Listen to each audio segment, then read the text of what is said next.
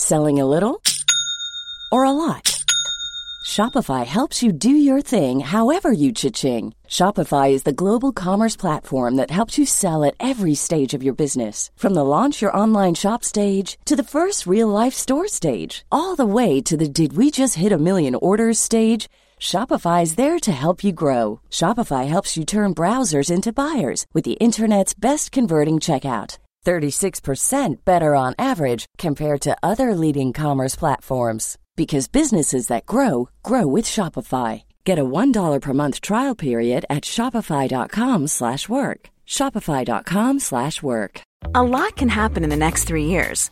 Like a chatbot may be your new best friend. But what won't change? Needing health insurance.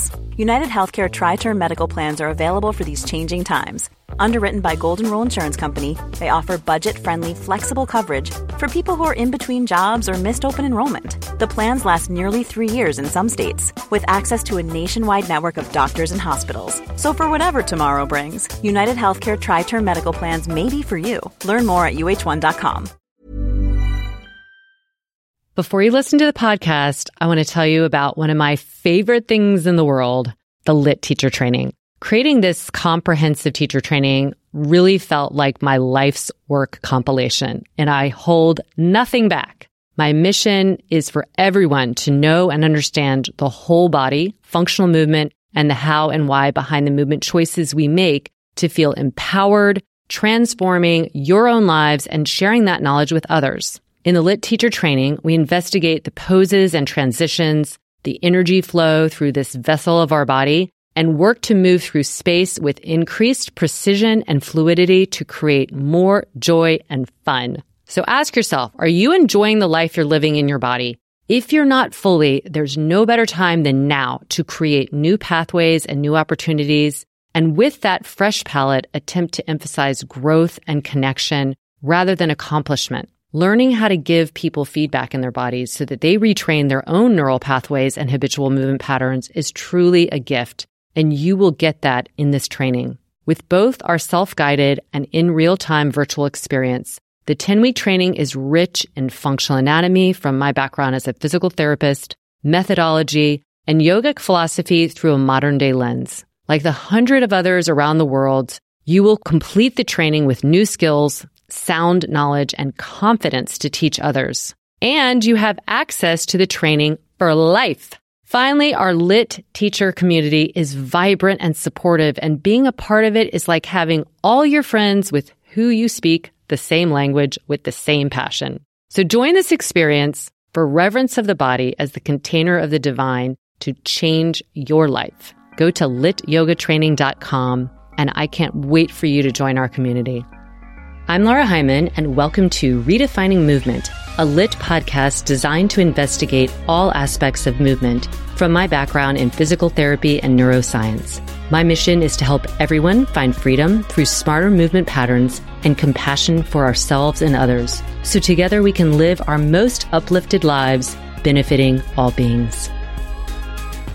Welcome to Wednesday Q&A, where you all ask the questions and we answer. I'm joined as always by my beautiful, talented, magical co-host, Kristin Williams. Hey, Lara. Hey, everybody. So good to be here. So good to be here. We have a fun question right away. This is from Amelie. She said, what is something interesting that people might not know about you and Kristin? I think she means separately. Like what's something that people might not know from just practicing with us or knowing us on some kind of public way? I think there's several things about us together that people might not know. We are both only girls in our family. She's got three brothers. I've got two. We are both introvert extroverts. That's what I was going to say. I think people assume that I'm an extrovert and I think we both joke about how much we do like our alone time. We're both extremely grateful for things. As I've gotten to know Lara better, particularly over the last year and a half or so, we just have so many similarities. We're both high achievers. That's not too surprising. We both are married to North Carolinian college rivals. There's a huge Duke, North Carolina rivalry between me and Lara that we love to give each other a heck about. Our husbands are very good friends. They crack each other up. We both married funny men. We both had wonderful relationships with our fathers and strong mothers. We're very similar, like in a symbiotic type of way. And I think that we're also equally calm about things. We're really passionate. We don't sweat the small stuff. If it does come off, it's actually really true. It's a beautiful and potent mix to be super driven, but also we don't let things really get us down easily at all. We both put our family first. We have a strong family unit. Everyone knows we're both moms and our kids are just our little hearts. It's so true. How about you personally? Anything in your past, present that would be really surprising for someone? We're usually surprised to find out how many places I've lived. I'm quite nomadic because most people just know me from the internet. We have moved around quite a bit. I am married to an athletic director that is not an uncommon profession to go from school to school. He's in a private school setting. And so as you move up, you usually move out.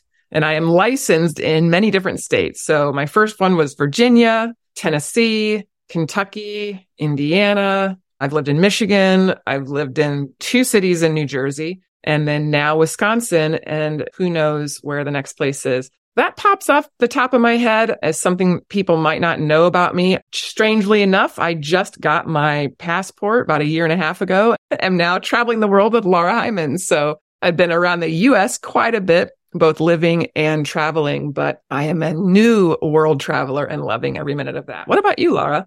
I'd say probably something that people might not believe. I was in a beauty pageant because I was a homecoming queen of my high school. And sometimes that'll come up out of nowhere. Like I won Miss North Carolina homecoming queen, which was run by the same people who did Miss America. So it makes me chuckle because I'm low maintenance in many ways, but I also can really appreciate that lifestyle, which is not the type of lifestyle I have and how the women behind it are misunderstood, I think, and driven in a different way. Not all of them for sure, but it's not like you can paint them all in one stroke. I think people would be surprised that I participated in that. And so winning North Carolina, I was able to have some scholarship money. And then I went to nationals in Hawaii and my whole family was able to fly there for free. So that was really my first big trip, actually.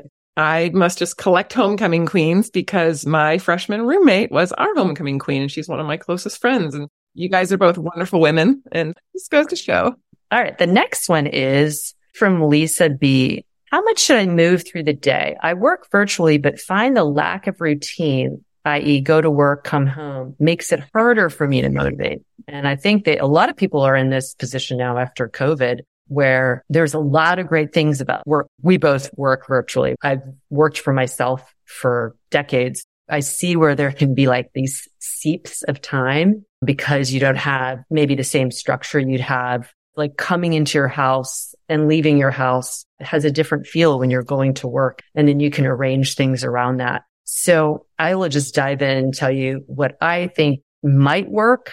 Pretend like you have a schedule. That's what actually works for me. And I work from home and I have a separate place. Like I'm in this studio now or I have my podcast and all that. I actually have a schedule. I have to come in here and teach and I have meetings. But on the days where I have more openings, I put it in my calendar as if this is scheduled, like somebody else scheduled it and I have to show up, but I'm the one that scheduled it. And so you have to give yourself the same framework.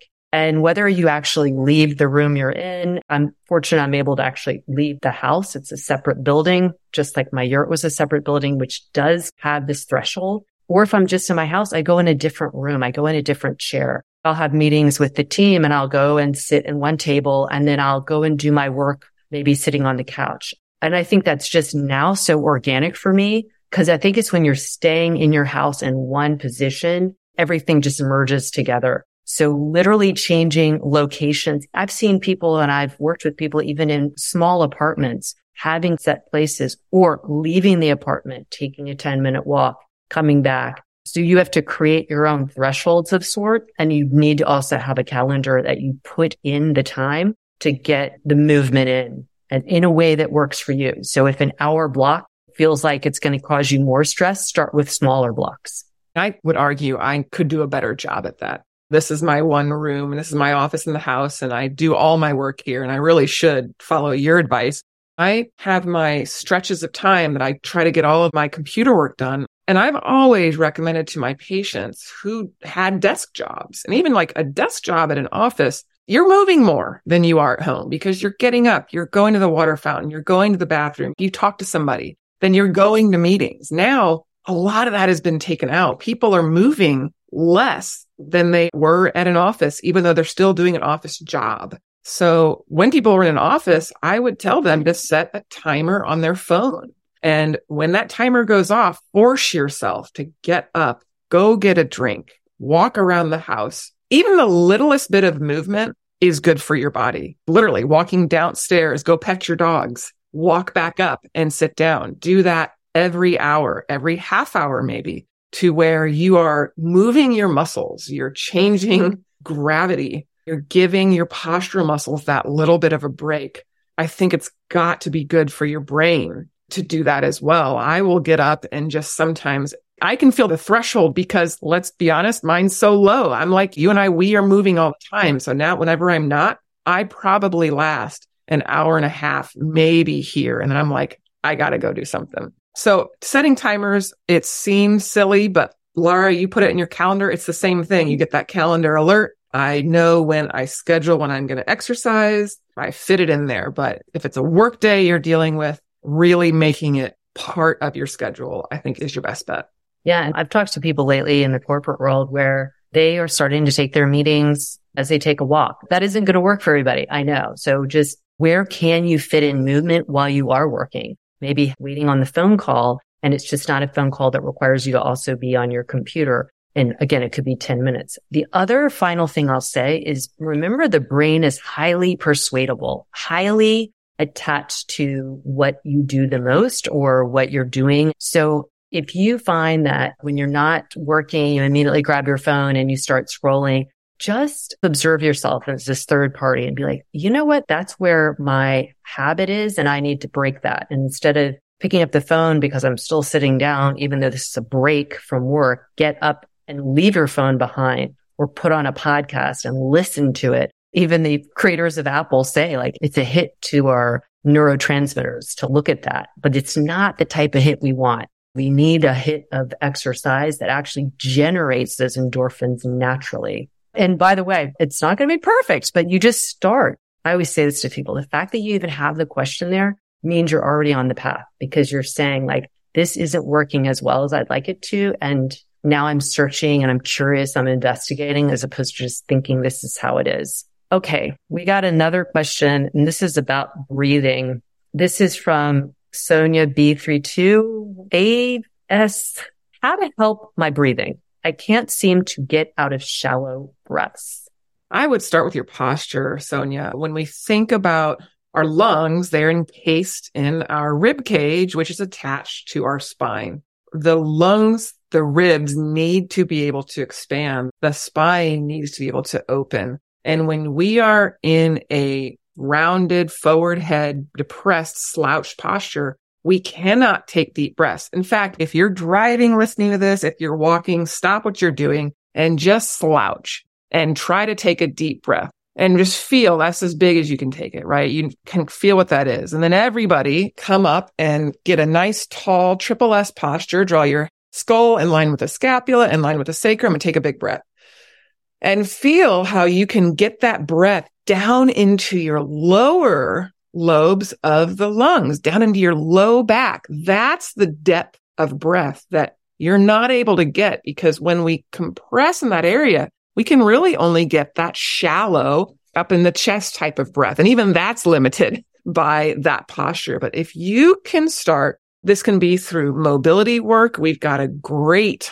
start here series on the LYT Daily where we do core, spine, shoulder, upper extremity and breath and core mobilize. And then you can do some of your own soft tissue work if you feel restrictions. It's truly amazing to see what moving the body into better posture, into a fuller, more functional range can do for your breath. This is true when you're running, when you're in athletics as well, but especially just with daily routine. I think you have to train yourself to breathe into the lower ribs. So I'm bringing my hands down around my low ribs and breathe out into that. We call it a 360 degree breath because it's going around to the front ribs, the side ribs, and the back ribs. Most of us breathe in the front. We breathe in the upper chest and we breathe in the front ribs. We don't breathe into the back. Lara, you've got some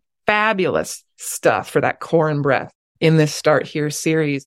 Again, it's an education and don't feel bad if you feel like, what is she talking about? Try these videos out because you're going to need the hands on cues. You're going to need the cues of the chair. She uses straps. You're going to need that feedback because it's not going to make sense to you naturally if you don't do this. I have grown in my own breath just in the last six years or so of working. I've been teaching LYT for the last 10, but I would say in the last six years that I've been heavily invested in more of our upper level education where we get into this stuff. I wasn't thinking about this as a physical therapist and that's a shame. It's this rib mobility. It's the trunk mobility. It's the breath. It's the core. And doing that is going to serve your whole body, your brain, your energy. Speaking of energy level, breath work.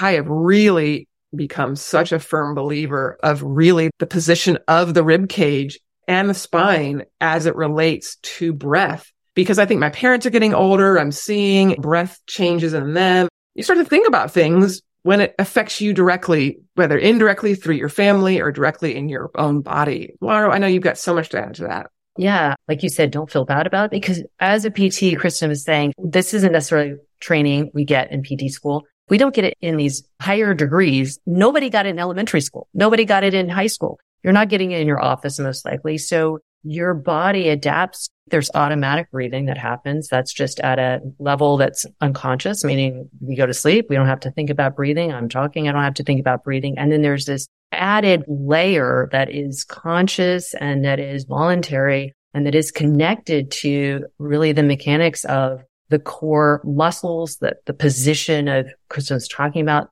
the spine and the rib cage, the position of your head. If your head is forward, it's going to pull you in a more contracted position. So breathing techniques to me always work better in conjunction with postural training and movement because everybody's going to come into it, especially if you already know your shallow breathing. Somebody might tell you, put your hand on your low back and try and breathe there. And that is absolutely super important. We do that. And then we couple it with how to make that more permanent, how to free up the intercostals, which are the space between your ribs. So they're not compressed down and they have some growth potential that can help the breath be bigger and more robust. We're going to help your spine get longer. So you have more potential in the back part. So it's not compressed in the lower ribs or the upper ribs. Just like Kristin was saying, only conditioned to breathing up in your chest or like in your belly and lower ribs, front ribs. So the good thing about everything is it's changeable. It's just you do need knowledge. Somebody saying, okay, take a deep breath isn't going to translate at all. And in fact, what I've found with people, it makes sense. It makes them more shallow because they're like, I'm not getting this. And then that can get you stressed. Shallow breathing is very hand in hand with a more anxious state of being too. So just know that this will take time and embrace the challenge of the time, but also be patient because you don't want it to become something that makes you more anxious and therefore makes your breath more shallow. But posture is massively important. Just think about the encasing of your organs and the expansion of your ribs and then all the tissues and the muscles within that, like the iliopsoas that attaches to the diaphragm, which is going to need some space for all this. It's really important. And it doesn't have to be perfect. There is no perfect posture. There's more optimal posture. And what does that mean? It's not about how it looks. It's about how it feels inside to live inside an ecosystem that is better balanced, that is structurally sound, that is adaptable and that is going to serve you. Like you're talking about with aging, like one reason we're worried about it for older people is they're more likely to have problems with immunity. Their lungs are not working at the most optimal capacity. We're only utilizing 20% of our lungs capacity and then you're hit with some kind of virus and you aren't as resilient as an older person, that's a problem. So we want to prepare for today and for years to come. Amen. Great question. That's such a catchphrase right now, sustainability, but it's true. It's everything. They talk about health span and lifespan, and we want our health span to be as long and as robust as our lifespan. because that's what makes living so much more enjoyable. We're not limited by our health. So thank you for these questions as you went from like things you know about us to breathing. You can ask us anything, write us at support at lytyoga.com. Send us an email. Don't even think about it. And if you're at all shy about a question or don't want your name attached to it in any way, just say, I'd like this to be anonymous. That's not a problem at all. Yep. You can find us on Instagram. You can find Lara at lara.heimann or you can find me at kbwilliams99. You can also find us via email at support at lytyoga.com. And please try out all of our different series. We have the Start Here series on LYT Daily. We have series for breast support, for posture, and then write us. We're so happy to hear from you. Like I got a message, somebody saying they love the Start Here series. Now, what do you recommend? Write us directly. We know that there's a lot of choices in the platform and we're here to support you. So you're not just set adrift. And please also rate, review, share this podcast with your friends, your family, so that we can spread the word of redefining movement, which is there are ways to move well and better than we have been taught or not taught to do. And we're here to help with that. So thank you so much. And as always, we're pulling for you. Thank you for joining us on this episode of Redefining Movement. If you like what you've heard, please like and subscribe wherever you get your podcast. Feel free to leave us a rating and review or share with someone you know. Check us out at www.lytmethod.com.